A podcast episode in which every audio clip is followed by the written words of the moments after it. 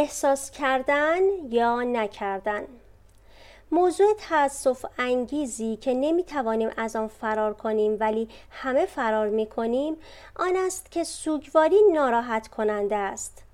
دونای 26 ساله که مادرش سه سال پیش خودکشی کرده است توضیح می دهد چیزای کوچیکی مثل نگاه کردن به دستاتون و دیدن دستای او با چنان شدتی سبب یادآوری می شود که فقط می خواهید فرار کنید. ولی نمی‌دانید به کجا چون جایی برای رفتن نیست. سعی می کنید به پدرتان زنگ بزنید و موضوع را برایش تعریف کنید. او می‌گوید برایت بلیت هواپیما میفرستم که بیای اینجا. ولی رفتن به آنجا چه فایده ای دارد؟ شما همیشه درون ذهن خود با این موضوع کلنجار می روید. ازاداری با خطر همراه است. باید دست از کنترل احساسات خود برداریم و اجازه بدهیم تا مسیر خود را برود. حفظ آن کنترل به ما توهمی از وضعیت طبیعی می دهد. ولی به چه قیمتی و برای چه مدت؟ ریتای چهل و سه ساله که وقتی مادرش از سرطان مرد شانزده ساله بود می‌گوید پرهیز عمدی از قصه خوردن به او قدرتی ظاهری داده ولی احساساتش را از ریشه از بین نبرده است. اگر به خود اجازه بدهم که درد و اندوه شدید رو حس کنم که می‌دانم در وجودم است میترسم داغون بشم. دیگر نتوانم کاری بکنم. از لحاظ عقلی می‌فهمم که درست نیست ولی نمی‌خوام امتحان بکنم. انواع درمان ها را انجام دادم. خیلی زیاد و همیشه مصمم بودم که برای مادرم یک عزاداری مفصل بکنم. می‌دانم که این اندوه با من است و لازم است که با آن مواجه شوم و از عهدش بر بیام. ولی هرگز این کار را نخواهم کرد. نمی‌خوام جلوی غریبه ها به نظر ضعیف بیام. از اینکه بگویم واقعی نبودن و احساسات عمیق عاطفی نداشتن قدرت است متنفرم. منظورم این است که به نظرم تا به حدودی عجیب میآید. ولی در ابعادی باعث نجاتم شده. من هر کاری را که می کنم خوب انجام میدم. من هم مثل مادرم از منشیگری شروع کردم و حالا فوق لیسانس دارم. کارمند خوبی هستم و توی شغلم با صدها نفر سر کار دارم. هر کدام از این افراد با هم فرق می کنند. حس می کنم چون خیلی قوی هستم می‌تونم این کارها را بکنم. باید این چیزها را یک جا با هم حفظ کنم چون پشت این سکه دختر بچه است که مادرش را از دست داده و نمی‌تواند از درد و رنج داغون شود. ریتا می‌گوید که دلش می‌خواهد با اندوهش مواجه شود. ولی این کار نصف راه فرد سوگوار است. نصف دیگرش احساس آمادگی برای استقبال از درد و رنج و اندوه است. خودم قبل از نقطه عطف هفت ساله در تنسی آیا حاضر به قبول تأثیر ژرف مرگ مادرم نبودم؟ قبول می کردم که به برگشتن به عقب و ارزیابی دوباره تاثیر مرگ او نیاز دارم. ابدا حاضر نبودم نزدیکش هم بروم. حتی اگر تضمین جانی به من می‌دادند. باید صبر می کردم تا چیزی هم ارز انفجار روانی رخ دهد. تا رنج عزاداری نکردن برای مادرم از هر قصه بدتر شود. خانم اولین ویلیامز کارشناس مددکاری اجتماعی بالینی با 13 سال سابقه سرپرستی گروه های داغدار دانشجویان دوره لیسانس دانشگاه دوک معتقد است که ما از لحاظ درونی می‌دانیم چه موقع لحظه عزاداری فرا می. خانم ویلیامز دانشجویانی را که در کودکی یا نوجوانی والدین خود را از دست داده اند دیده است که در کالج به سمت این گروه ها کشیده شده اند و آماده اند تا برای اولین بار زایعه خود را شرح دهند. این افراد وقتی از لحاظ فیزیکی از خانواده خود جدا می شوند و ثبات عاطفی و روانی پیدا می کنند نیاز دارند بدون ترس از وانهادگی و از پا افتادگی سوگواری کنند و می توانند با سر افراشته با اندوه خود روبرو شوند. به نظر تا آن زمان که قادر به مواجهه با درد و رنج خود می شویم روانمان از ما حفاظت می کند. بعد ساعت درونی زنگ هشدار می زند. می گوید وقت بیدار شدن و سر کار رفتن است. تحمل آن عواطف شدید همان چیزی است که در نهایت کمک می کند تا مردن مادرمان را بپذیریم. توهین به خود ممکن است در کوتاه مدت احساس خوبی بدهد ولی در توفیق بلند مدت برای کسب مهارت در کنار آمدن با درد و رنج بی تاثیر است. دکتر ترز رندو متخصص داغ دیدگی در وارویک ردایلند که در هفت سالگی پدر و در هجده سالگی مادرش را از دست داده می‌گوید فقط وقتی به توانایی درک شناختاری و فهم مرگ مادر می رسیم که چندین بار به سمت واقعیت پرتاب شده باشیم که مادرم نیست. همینطور که در زندگی جلو می رویم دلمان برایش تنگ می شود و می خواهیم او را ببینیم بغلش کنیم و او پیش ما نیست نیست اینجا نیست. یعنی اوقاتی که تو هم با احساس درد و اندوه هست. و افرادی که از چنین دردی دوری می کنند هیچ وقت به این مرحله نمی رسند. درد و اندوه ذاتا آموزش می دهد. بعضی از دختران مثل ریتا پرهیز از درد و رنج را آگاهانه انتخاب می کنند. دیگران به این درد محکم می چسبند تا این زایعه و خود مادر را زنده نگه دارند.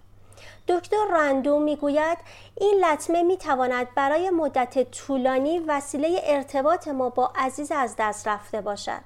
ممکن است تنها چیزی باشد که باید برای ارتباط با فرد مرده نگه دارید. گاهی عقب زدن درد و رنج همان حفظ درد و رنج است. گاهی نگه داشتن آن. من با قوتور ماندن در اندو هم به پدر و مادرم چسبیدم.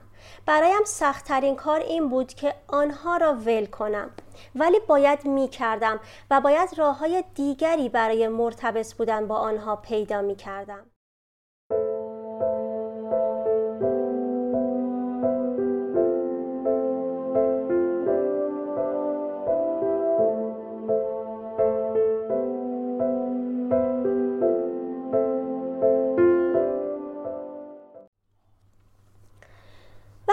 خود اجازه سوگواری می دهیم راه را برای حجوم واقعی عواطف باز می کنیم.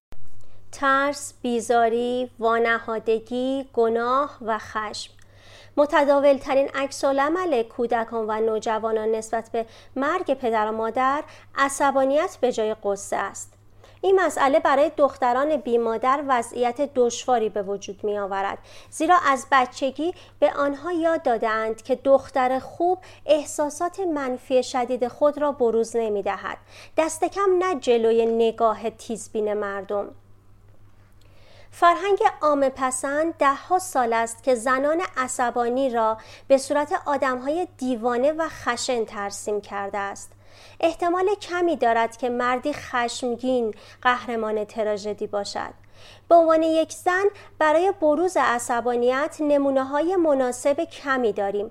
اغلب تمایل شدیدی داریم تا وانمود کنیم عصبانی نیستیم که واقعا نتایج تأسف باری دارد. چون عصبانیت می تواند دست کم برای مدت کوتاهی حامی ما باشد. عصبانیت به عنوان اولین واکنش هیجانی می تواند ما را در مقابل احساس قصه شدید حفاظت کند تا مرحله قضاوت اولیه را بگذرانیم.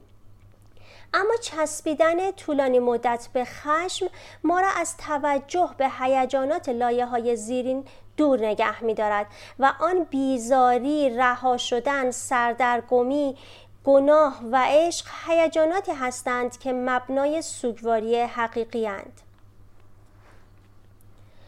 هفت سال تمام پس از مرگ مادر خشمم را مثل صلیبی راستین و سنگین همه جا با خود به دوش کشیدم. همش آرزو داشتم مرا به عنوان صدم دیده اصیل متمایز کند. ولی در خفا نمی‌دانستم که چگونه باید از سنگینی وزنش خلاص شوم.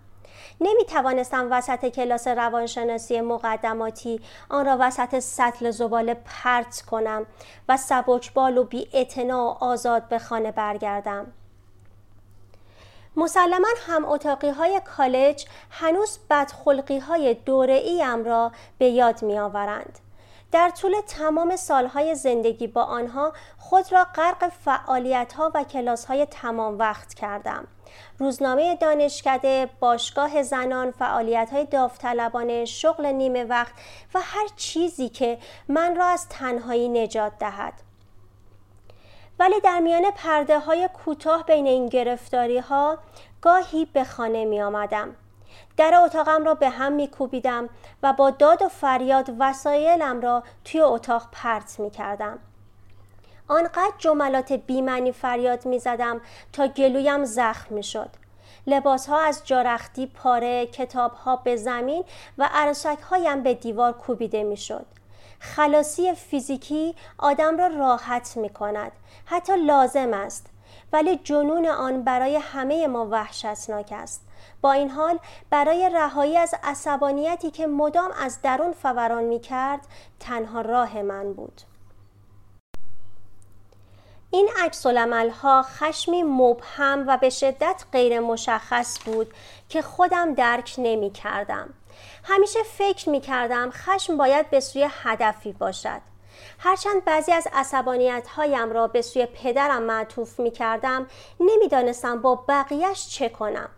این خشم در لحظاتی کاملا غیر منتظره بدون هدف بیرون می ریخت.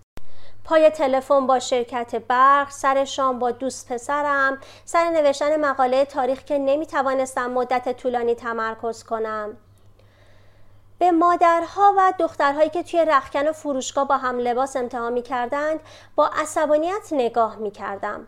دلم می‌خواست تمام کارت های روز مادر را از بین ببرم. به چیزی که فکر نمی کردم منطق بود. مدتهای مدید از اکتبر متنفر بودم. چون برگها هنوز حتی حالا که مادر عاشق زردی پاییزم دیگر نبود با سماجت تغییر رنگ داده و میافتادند. دبی سی و یک ساله که مادرش هشت سال پیش از سرطان مرده است می‌گوید حتما با این حس آشنا هستید. در حال رانندگی یه دفعه حس می‌کنید تمام دنیا از هم پاشیده شده. افراد توی ماشین دارن میخندن و کار خودشون رو می‌کنن. زندگیشون طبیعی است. فکر می‌کنید مرد شور شما چه حقی دارید بخندید؟ چون اتفاقی برای آنها نیفتاده. شما نمی‌فهمید که چرا همه چیز به صورت طبیعی پیش می رود در حالی که زندگی شما دیگر هیچ وقت عادی نمی شود هرگز. این نوع خشم واپسگرایانه است. انگیزه آن اغلب احساس محرومیت و این اعتقاد است که دنیا به دختری که مادرش را خیلی زود از دست داده چیزی بدهکار است. ولی در لایه های زیرین آن خشم معمولا خشمی عمیق نسبت به خود مادر است. حتی اگر ما را دوست می داشته است حتی اگر حق عصبانی شدن را از دست کسی که مرده نداشته باشیم از مادر بیزاریم چون ترکمان کرده است. مادری که بچهش را وانهاده یا خود را کشته دخترش را در مستقیم ترین مسیر دستیابی به خشم رها کرده. مرا گذاشت و رفت. حتی مادری که مریض می شود و می میرد ممکن است هدف شماتت دختر قرار بگیرد. راشل 52 ساله که وقتی مادرش از سرطان مرد 24 ساله بود به یاد می آورد. در اوایل دهه 60 که دوستانم ازدواج می کردن و بچه دار می شدن من لگن مریض می شستم. سینتیای 52 ساله که در 9 سالگی مادرش را از دست داده می گوید از دست مادرم عصبانی بودم. چون برای خودش زندگی نداشت و از دستش عصبانی بودم چون خودم یک زندگی نداشتم. در دهه 20 و 30 و 40 زندگیم با عصبانیت به گذشته فکر می کردم که چطور مادرم ما را تنها گذاشت. فکرم کاملا غیر منطقی بود. مادرم داوطلبانه زاتوریه نگرفت که بمیرد. با این همه ابر خاکستری در زمینه افکارم بود. نوعی خشم بیشرمانه نسبت به مادرم و آنچه با من کرده بود. مادرم شخصا زندگی من را ویران کرده بود. من هم مثل سینتیا می‌دانم که مادرم نمی‌خواست مرا ول کند. می‌دانم با اشتیاقی که امکان ندارد بتوانم درک کنم دلش می‌خواست که بزرگ شدن بچه هایش را ببیند. ولی موضوع این است که او رفت و ما را گذاشت تا با ویرانه‌ای که خود باقی گذاشته است دست و پنجه نرم کنیم. حتی حالا که 24 سال گذشته است فقدان او هنوز خلایی وحشتناک است. خشم و قصم از دیدن مادر و دختری در حال خرید یا ناهار خوردن جایش را به کینه ای داده است که از دیدن سه نسل زن با یکدیگر حس می کنم. مادر بزرگ و مادر با هم کالسکه دختر بچه را حل می دهند. به جوکی میخندند که من نشنیدم با هم قدم می‌زنند و یکی دیگر از بعد از مشترکشان را میگذرانند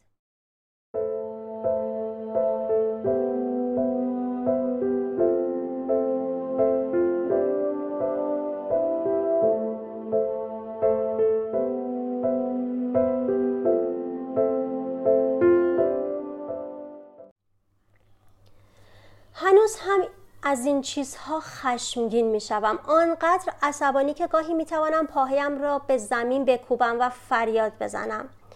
یوگا را جانشین تباهی درونی کردم. بر حمله عصبانیتم در رخکن فروشگاه ها مسلط شدم. در چندین مرحله از گشتالت هوشمندانه به صندلی خالی که معرف مادرم بود حمله کردم. ولی باقی مانده بغز سرسختی می کند آیا هنوز تلاش می کنم دو دستی به مادرم بچسبم؟ یا این اهانت بخشی ماندگار از وجود خودم شده است؟ عصبانیت هم مثل بیشتر احساسات بار و بنه اضافی با خود حمل می کند. مال من مستعد حمل مقدار قابل توجهی احساس تقصیر است. از کودکی سرنخهای دقیقی به من داده بودند مبنی بر اینکه به آدم مرده هیچ وقت علنا اعتراض نکنم. فرایند تطهیر پس از مرگ مادر چیزی است که از سختگیری های هر کلیسایی فراتر است. تمام اشارات بعدی به او او را تا بلندی های ستودنی و آرمانی بالا می‌برد. ویرجینیا ولف که در سیزده سالگی مادرش را از دست داد می‌گوید جوانی و مرگ حاله ساطع می کند که از آن مشکل بتوان چهره واقعی را دید. چون مادرهایمان را دوست داشتیم چون می‌خواهیم وقتی زنده بودند بی عیب باشند پس از مرگ آنها را به کمال میرسانیم و با خلق مادری که آرزویش را داریم خود را تسکین می‌دهیم و به آنها افتخار می‌کنیم کارن 29 ساله مادر الکلیش را 8 سال پیش از دست داده است. مادری که آنقدر بچگی کارن را داغون کرده بود که در چهارده سالگی از خانه فرار کرد. با این وجود مادر را در ذهنش به شکل شگفتانگیزی ترفی داده است. کارن اعتراف می کند می‌دانم که با وجود الکلی بودنش توی ذهن من باهوشتر و کاملتر از زمانی است که زنده بود. تا آنجایی که به من مربوط است از وقتی به دنیا آمدم تا وقتی خانه را ترک کردم یک چروک به لباسهایم نبود. می‌دانم این چیزها نوعی یاد بود است. به این صورت او را به یاد می آورم به صورتی که دلش می‌خواست به یادش بیاورند. خیلی دلش می‌خواست کامل باشد. ترفیعی که به او داده ام احترامی است که همیشه آرزویش را داشت. آرمانی کردن مثل خشم واکنش اولیه طبیعی و مفیدی نسبت به زایعه است. تمرکز روی ویژگی های خوب مادر تایید دوباره بر اهمیت حضور اوست. و توجه به بخش شاد ارتباط با مادر روشی آهسته برای فعال کردن سوگواری است. ولی هر ارتباط بشری تو با ناهماهنگی است. هر مادری معجونی از خوبی و بدی است. برای یک سوگواری کامل باید به عقب نگاه کنیم و آن روی سکه کمال و عشق را بپذیریم. بدون این کار فقط نصف آن مادر را به یاد می آوریم و به آنجا می رسیم که برای کسی سوگواری می کنیم که اصلا وجود نداشته است.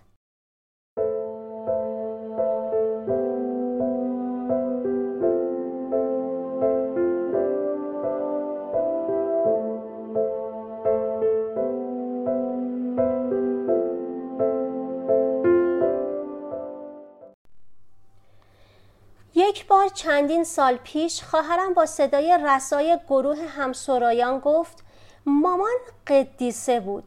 فکر کردم قدیسه؟ مامان نیکوکار و با محبت بود و معمولا اول به دیگران می رسید که معتقدم درست است.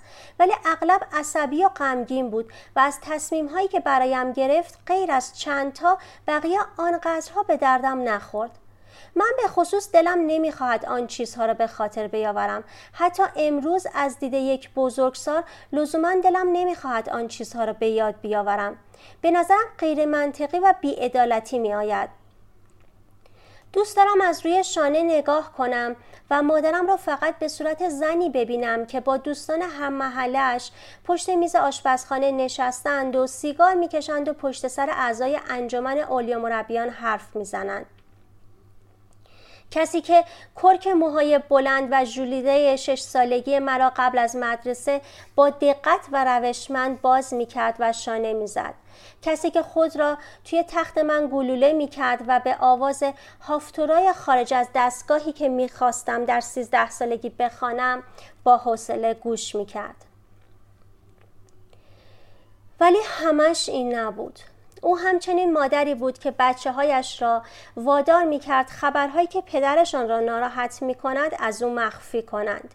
یک شب که پدرم در در گاراژ را به هم کوبید و با اتومبیل رفت او کسی بود که توی آشپزخانه نشست و گریه کرد چی کار دارم می کنم؟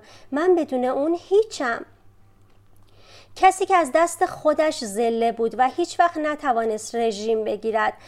و وقتی در سال 1978 رژیم گرفتم تا با 168 سانت قد وزنم 50 کیلو شود صدایش در نیامد. کسی که وقتی برای بار دوم در امتحان رانندگی رد شدم سرم داد کشید و گفت خواهش می‌کنم لطفا این فکر رو از سرت بیرون کن که بازم از وقتم بزنم و تو رو دور بگردونم. کسی که دختر 16 ساله را تبدیل به محرم راز اتاق خواب کرد و تمام دلایلی را که چرا باید پدرم را ترک کند به علاوه تمام دلایلی که چرا نمی‌تواند به من گفت و دست آخر هم من را با پدرم بد کرد. شنیدم هر احساسی در درون خود تلنگری بر ضد خود دارد. ولی چگونه تفاوتها را تشخیص بدهم؟ وقتی مدت زیادی به مادرم فکر می کنم عشق و خشم و احساس گناه به طور نامشروع به هم میپیچند. باید زحمت بکشم تا اینها را از هم جدا کنم تا بین خوب و بد فرق بگذارم و وقتی جدا کردم بگذارم مادرم ترکیبی از ویژگی های مثبت و منفی شود. من وقتی توانستم برای مادرم سوگواری کنم که به او این امکان را دادم تا از آنچه در زندگیش بود نه چیزی بیشتر باشد نه کمتر من اگر نتوانم برای مادر بد سوگواری کنم یه تکه از من به تکه از او که از مواجهه با آن امتنا می کنم برای همیشه متصل می ماند. مشکل بتوان فهمید که چطور می شود احساسات منفی را نسبت به کسی که دوستش داریم در دل داشته باشیم. ولی این دو حس ظاهرا در دو سر یک پهنه رقابتی قرار گرفتند و احساسات منفی هم به همان شدت احساسات مثبت می توانند افراد را به هم پیوند بدهند. به همین دلیل است که دختران مادر بدرفتار در فوت مادر نیاز به سوگواری دارند. این موضوع در ابتدا به نظر شبیه پیوند غیر ممکن یا بیهوده است. چرا قصه مادری رو می‌خوری که عملا چیز غیر از درد و رنج به تو نداد؟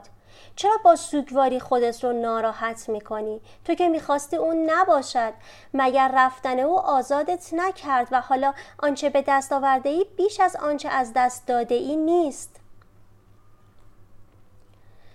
تمام پیوندها مثبت و منفی قبل از اینکه دختر بتواند خود را با مرگ یا رفتن مادر تطبیق و به زندگیش ادامه دهد باید ارزشیابی شود.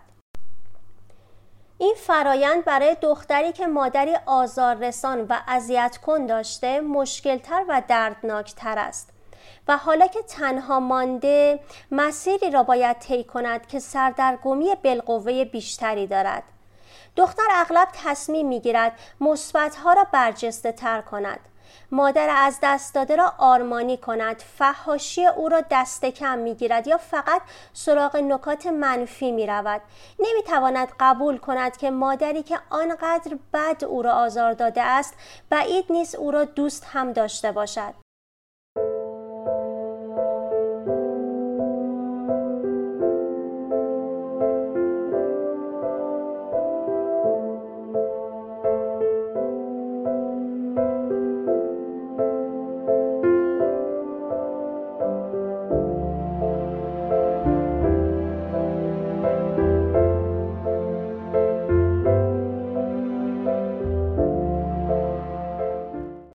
دو سال پیش مادر لورای 22 ساله کشته شد و حالا که ارتباط با مادرش را بازبینی می‌کرد این سردرگمی کاملا مشهود بود.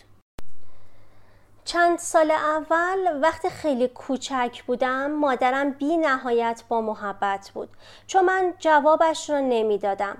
یک بچه واقعا نمی‌تواند شخصیت داشته باشد و او همین را می‌خواست. من زندگیش بودم. می‌گفت تو دلیل زنده بودن منی. بچه ها من شما را از پدرتون بیشتر دوست دارم. در واقع من این چیزها را بیشتر از خواهرم میشنیدم چون قیافم شبیه مادرم بود. هرچه بزرگتر شدم کم کم برای خودم عقیده پیدا کردم.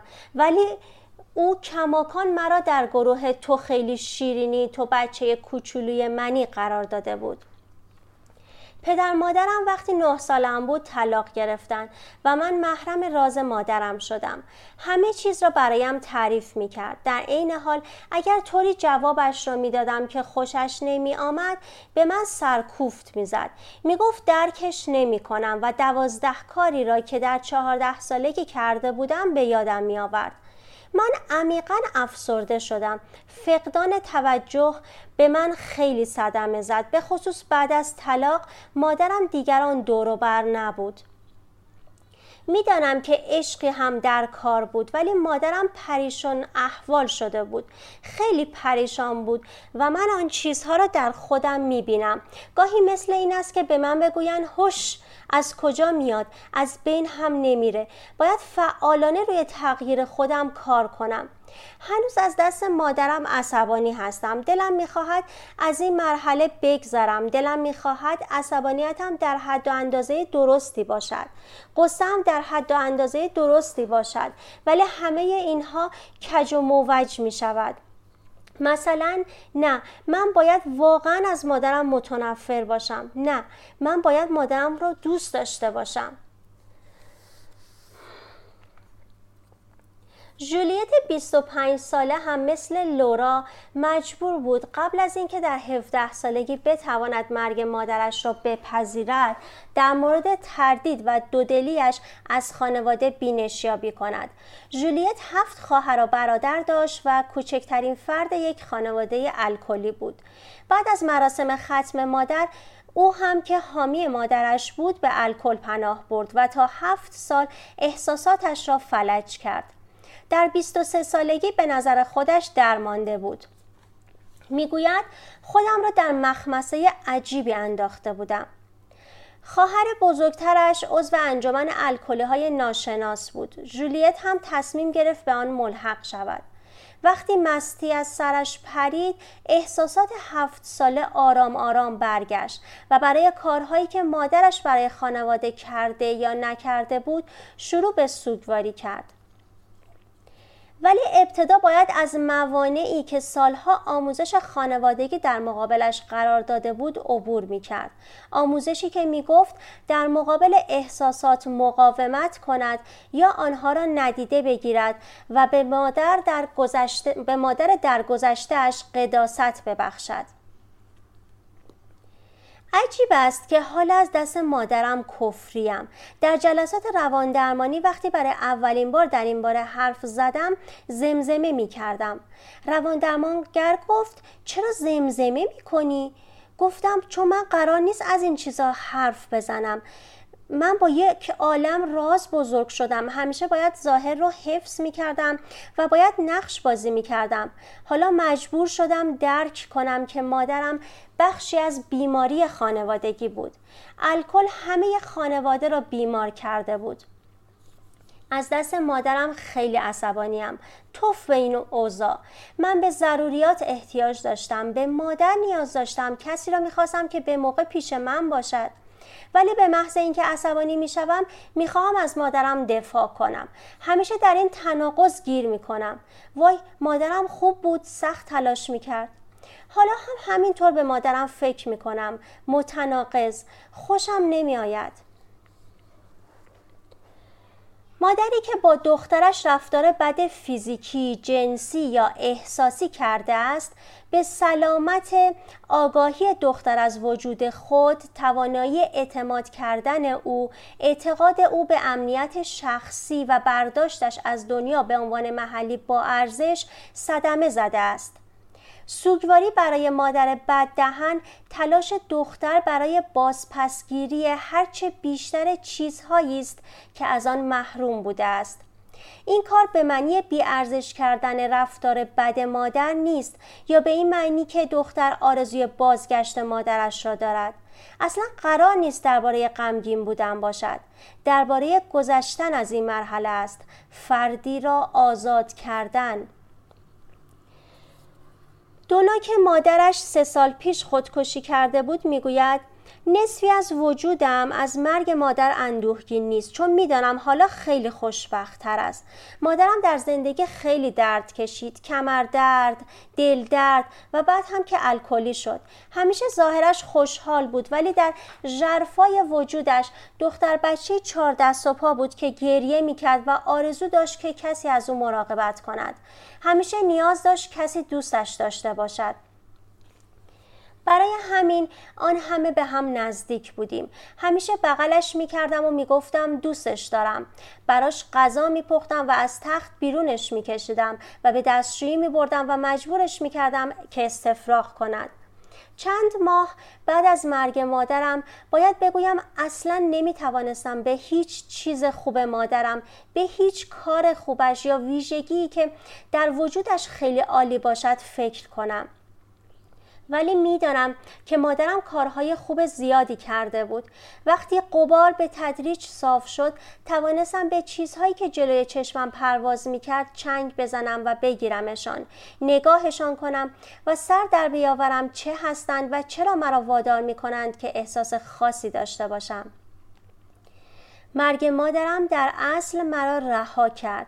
آزادی به من داد تا کارهایی را بکنم که هرگز قادر به انجامش نبودم. وقتی مادری بدرفتار میمیرد یا دخترش را ترک می کند شانس دختر هم برای آشتی از بین می رود مادامی که مادر حاضر است امکان پیوند مجدد هرچند اندک وجود دارد. برای دختری که به امید یک عذرخواهی برگشتن اوضاع و تعدیه تمام سالهای از دست رفته چنگ زده است. برباد رفتن این آرزوها زایعه دیگری است که لازم است آن را بپذیرد و برای آن سوگواری کند. مادر این دختر هرگز نخواهد گفت معذرت می‌خواهم. هرگز مشروب را ترک نخواهد کرد. هرگز دنبال روان درمانگری که برای تغییر به او کمک کند نخواهد گشت. در واقع دیگر مادری نخواهد شد که هرگز نبوده است. ولی همچنین دیگر هرگز نخواهد توانست دوباره با دخترش بدرفتاری فیزیکی کند.